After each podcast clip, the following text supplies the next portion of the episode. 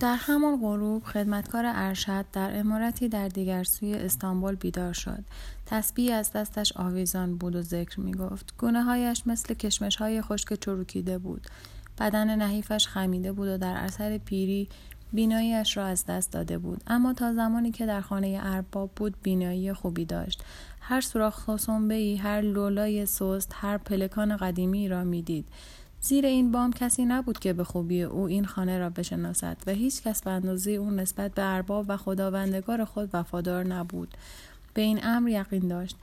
همه جا آرام بود. جز صدای خرخری که از محل اقامت خدمتکاران به گوش می رسید گهگاه نفسی آرام می کشید آنقدر آرام که از پشت در بسته کتابخانه به سختی شنیده می شد سینان آنجا خوابیده بود. دوباره تا دیر وقت کار کرده بود. معمولا شبها را کنار خانواده میگذراند و پیش از شام به خلوتگاه می‌رفت. همسر و دخترانش در آنجا زندگی می‌کردند و هیچ شاگردی اجازه ورود به آنجا را نداشت. اما امشب مثل بسیاری از شبهای دیگر پس از افتار سراغ طراحی هایش رفته بود و در میان کتاب ها و تومارهایش در اتاقی که بیش از بقیه آن خانه بزرگ و با شکوه از آفتاب برخوردار بود خوابیده بود. سرخدمتکار برای او بستری آماده کرده بود و حسیری روی فرش گسترانده بود. علا رقم این که 85 سال سن داشت بسیار کار می کرد. در این سن و سال انسان باید در کنار فرزندان و نوه هایش استراحت کند، خوب غذا بخورد و نیایش کند. هرچه نیرو در تن او باقی مانده بود باید به کار میبست تا به زیارت مکه برود و البته اگر در راه آنجا میمرد برای روحش نیز بهتر بود چرا استاد آماده آخرت نمی‌شد و اگر آماده می‌شد اینک در محل ساخت امارت چه می‌کرد در حالی که جبه فاخرش در گل و خاک پوشیده شده بود در حالی که سرخدمتکار به این خاطر که استاد از خود بهتر مراقبت نمی‌کرد از او ناراحت بود از دست سلطان و هر وزیری هم ناراحت بود که تا این حد او را به کار وامی دارند و از شاگردان سینان نیز ناراحت بود چون بار اضافی را از روی دوش استاد خود بر نمی داشتند. بچه های تنبل. البته آنها دیگر بچه نبودند. چهار نفر از آنها را از زمانی می شناخت که هنوز نوآموزان ناواردی بودند. نیکولا مستعدترین و ترسوترین آنها داوود مشتاق و جدی اما ناشکیبا یوسف ساکت و پر از اسرار مثل جنگلی نفوذناپذیر و پردرخت و آن هندی یعنی جهان که همیشه سوال می‌پرسید چرا اینطور است و این چگونه کار می کند هرچند اغلب به پاسخها گوش نمی‌داد. سر خدمتکار در حالی که میاندیشید و ذکر می‌گفت مدت کوتاهی به موقع که چشمهای استاد خیره شد. شستش انگشت اشاره و انگشت سومش الحمدلله الحمدلله او نیز آرام شد. سرش به پایین خم شد و دهانش باز و نفس بلندی کشید. لحظه یا ساعتی بعد که متوجه نشده بود از سر و صدای در دور دست بیدار شد. صدای سم اسبان و چرخها بر سنگ فرش. کالسکه شتابان در حرکت بود و از صدای آن معلوم بود که به سمت آنها میآید. خانه سینان تنها ساختمان مسکونی در یک خیابان بنبست بود. اگر کالسکه دور می‌زد حتما برای آنها میآمد. لرزی بر اندامش افتاد. گویی سرمایی ناگهانی از ستون فقراتش پایین رفت. زیر لب دعایی علیه ارواح خبیس زمزمه کرد و علا رقم سنش به چالاکی ایستاد. با گام های کوتاه و لرزان از پله ها پایین رفت. در امتداد راهروها و بیرون از حیات خلوت. باغ که به بهار خوابهایی خوشساخت تقسیم می شد و با استخری تزئین شده بود و شیرین ترین عطرها را به این سو آن سو می پراکند دل, دل هر بیننده ای را غرق شادی می کرد. استاد به تنهایی آنها را ساخته بود و با مجوز ویژه از سوی سلطان آب را به خانه منتقل می کرد و بدین سان حس حسادت و خشم دشمنانش را برمیانگیخت حالا چرخ چاه آب به نرمی میچرخید و صدای قلقلی یک نواخت آن این حس پیشبینی را به او خاطر نشان می کرد که همیشه زندگی به خودی خود وجود ندارد. بالای سر او ماه مثل داسی نقره‌ای پشت ابری پنهان شده بود و برای لحظه گذرا آسمان و زمین در رنگ خاکستری به یکدیگر پیوند خوردند. پایین جاده سمت راست او بیشه شیبدار بود و آن پایینتر بوستانی که در آن گیاه و سبزی پرورش می‌داد. راه دیگری را انتخاب کرد و به سمت حیات امارت حرکت کرد. در یک طرف چاهی قرار داشت که آب آن تابستان و زمستان مثل یخ سرد بود. در گوشه های مقابل توالت های عمومی بود مثل همیشه از آنها دوری کرد. اجنه در آنجا عروسی می گرفتند و هر کس در تاریکی شب مزاحم آنها می شد تا قیامت فلج می‌شد. نفرین آنها آنقدر نیرومند بود که می‌توانست تا هفت نسل را نابود کند. از آنجایی که استفاده از ظرف ادرار برای او حتی بیش از استفاده از توالت های عمومی در تاریکی نفرت آور بود سرخدمتکار پیر هر روز بعد از غروب دست از خوردن و آشامیدن می‌کشید تا مبادا محتاج بیرون روی شود. نگران و مضطرب خود را به در رساند که به خیابان باز می‌شد. از سه چیز در این زندگی انتظار خوبی نداشت. مردی که روحش را به شیطان فروخته زنی که به زیبایی خود غره شده و خبری که نمی‌تواند تا صبح صبر کند و برسد. اندکی بعد کالسکه در طرف دیگر حصار بلند متوقف شد. اسب شیهی کشید. صدای گام های سنگینی به گوش رسید. سرخدمتکار بوی عرق را در هوا حس کرد. نمی‌دانست بوی عرق حیوان است یا پک. این مزاحم هر که بود پیرزن شتابی برای دانستن آن نداشت. ابتدا سوره فلق را هفت بار خواند.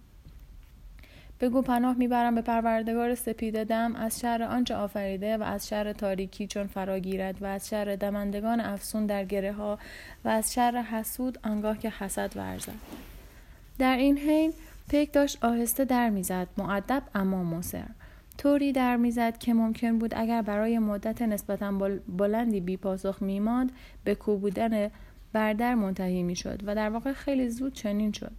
خدمتکاران که تازه داشتند بیدار می شدند یکی یکی چراغ به دست شالهایشان را روی لباسشان کشیدند و با شتاب به باغ رفتند. سرخدمتکار که قادر نبود حتی لحظه دیگر منتظر بماند بسم الله الرحمن الرحیم گفت و چفت در را به عقب کشید. غریبه ای ظاهر شد. همان گونه که ماه از پشت ابرها پدیدار می شود کوتاه قامت خپل و از, از شکل چشمهایش پیدا بود که تاتار است.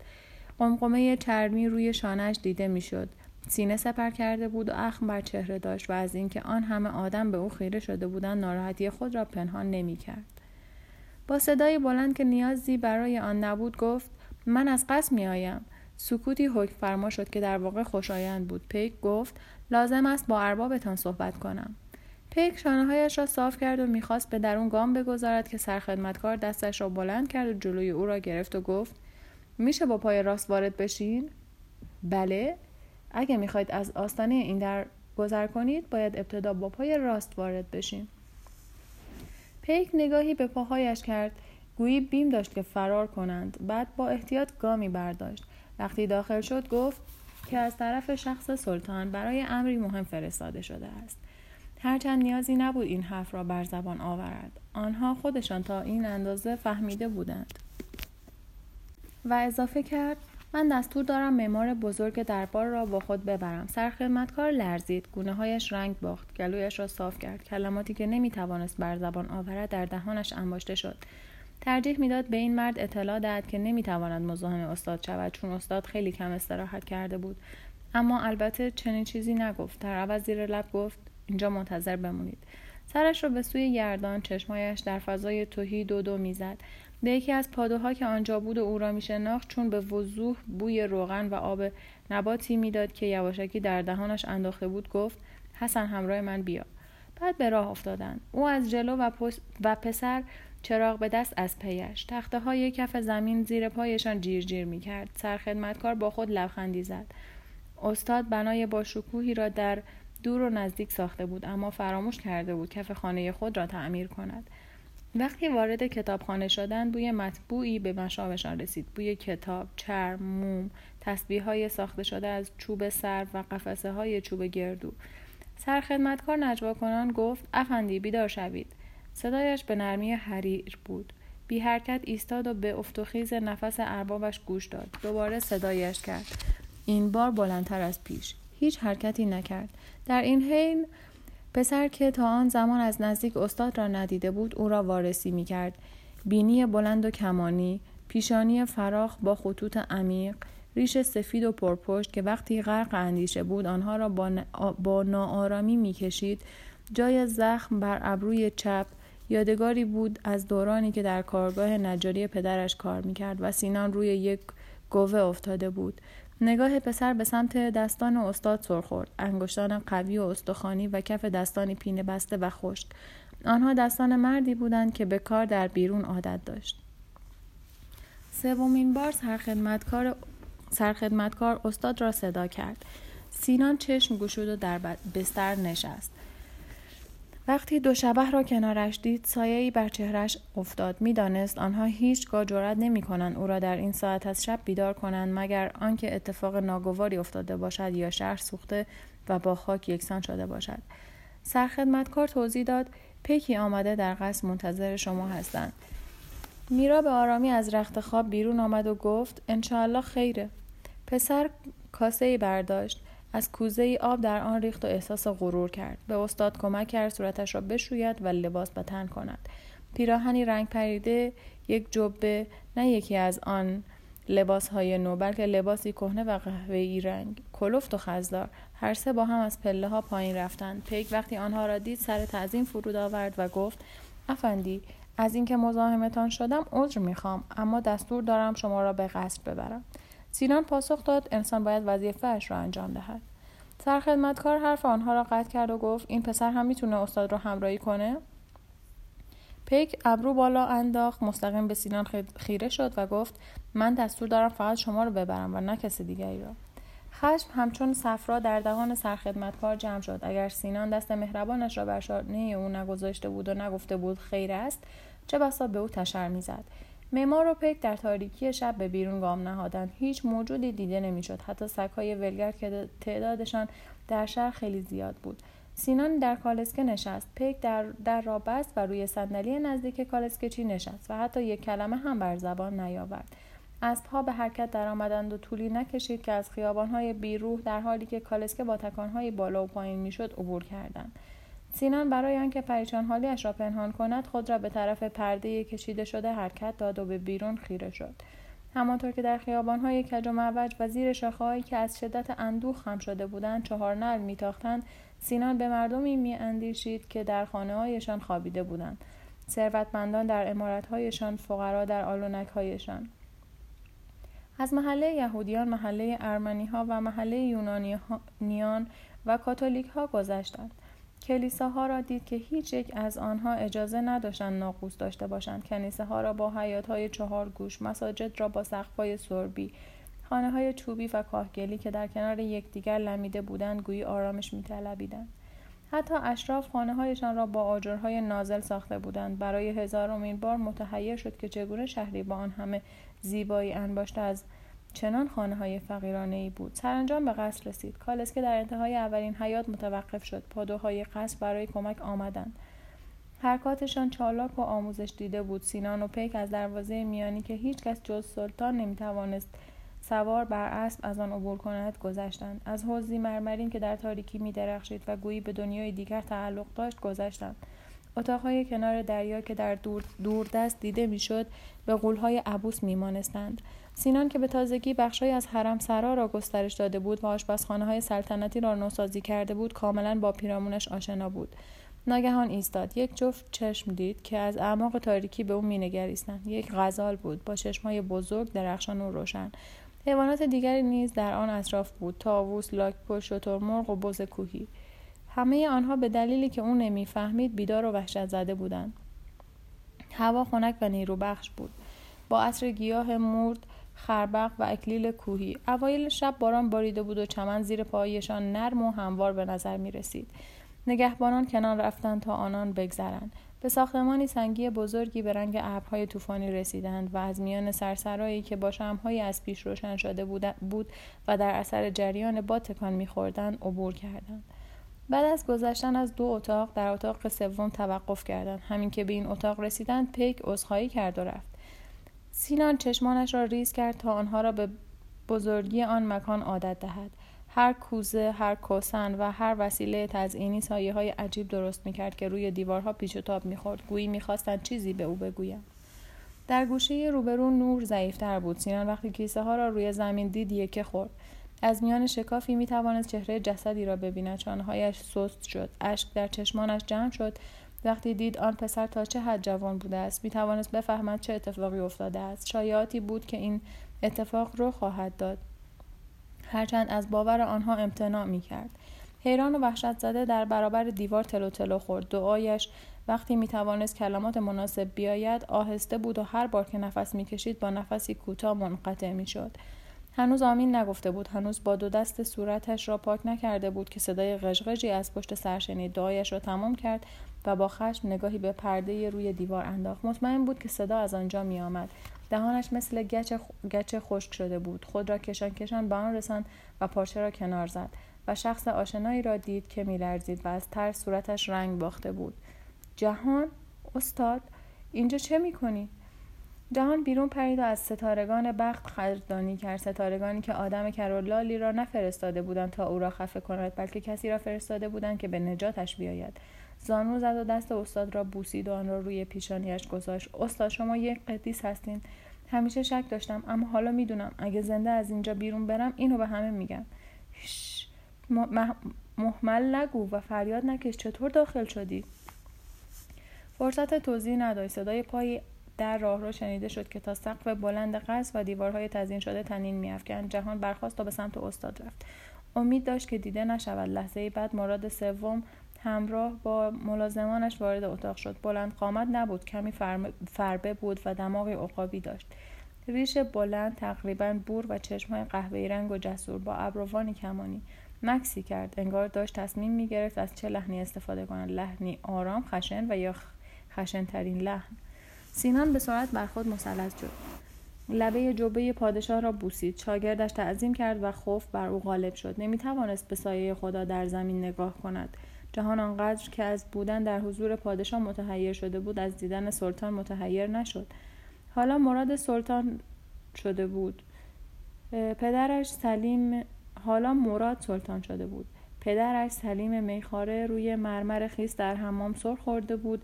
و در حالی که سیاه مست بود مرده بود. البته شایعه این بود. هرچند پیش از آن از کارهایش توبه کرده بود و سوگند خورده بود. هرگز لب به شراب نزند. درست قبل از غروب در میان تحسین و تمجید و یک سری آتش بازی و تبل و شیپور مراد شمشیر جدش عثمان را به کمر بست و پادشاه جدید نامیده شد. بیرون در دست دریا زمزمه می کرد و آه می کشید.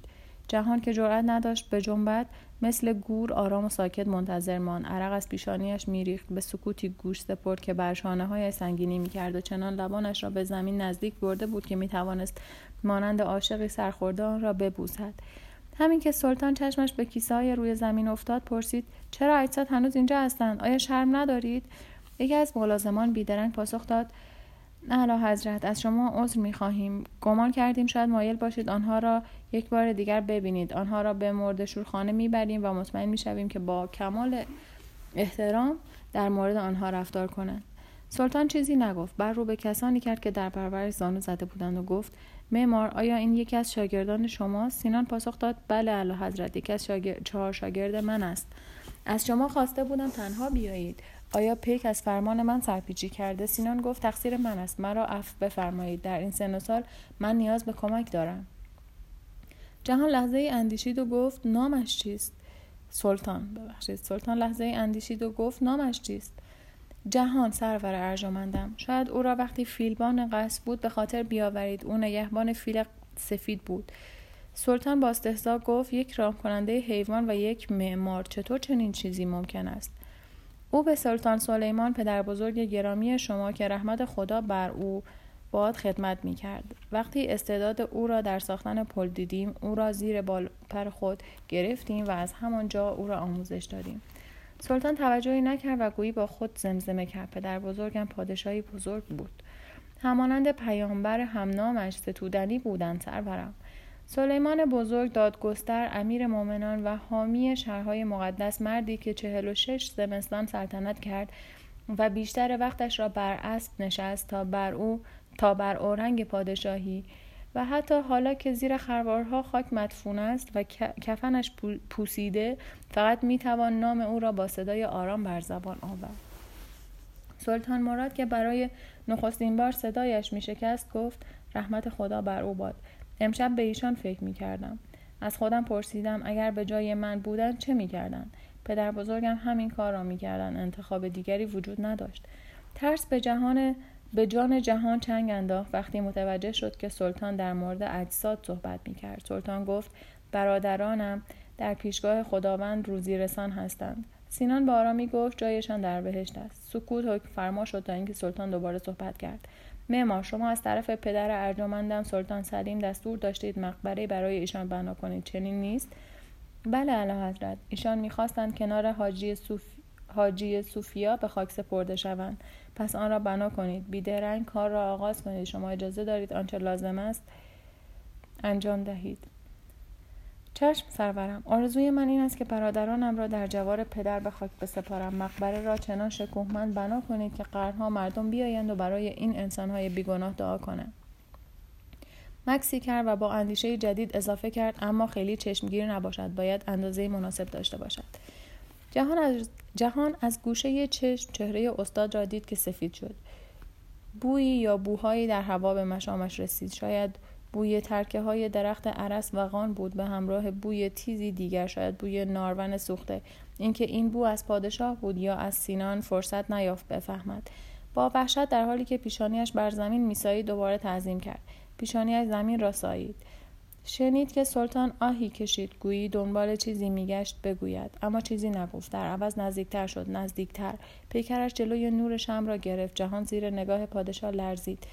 قلبش لحظه ای ایستاد. آیا پادشاه به ورود او به اندرونی مزنون شده بود؟ جهان برای یک لحظه و نه بیشتر چشمهای وفادارش را به سوی او گرداند و بعد از آن پادشاه با گامهای سنگین دور شد.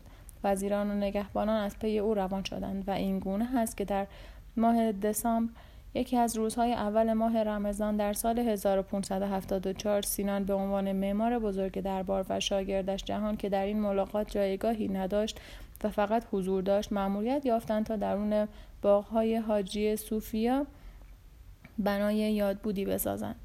چنان بزرگ و با شکوه که زیبنده پنج شاهزاده برادران سلطان مراد باشد. اما نه آنقدر بزرگ یا با شکوه که کسی به یاد آورد آنها چگونه به دستور او در شبی که بر تخت سلطنت نشست خفه شدند.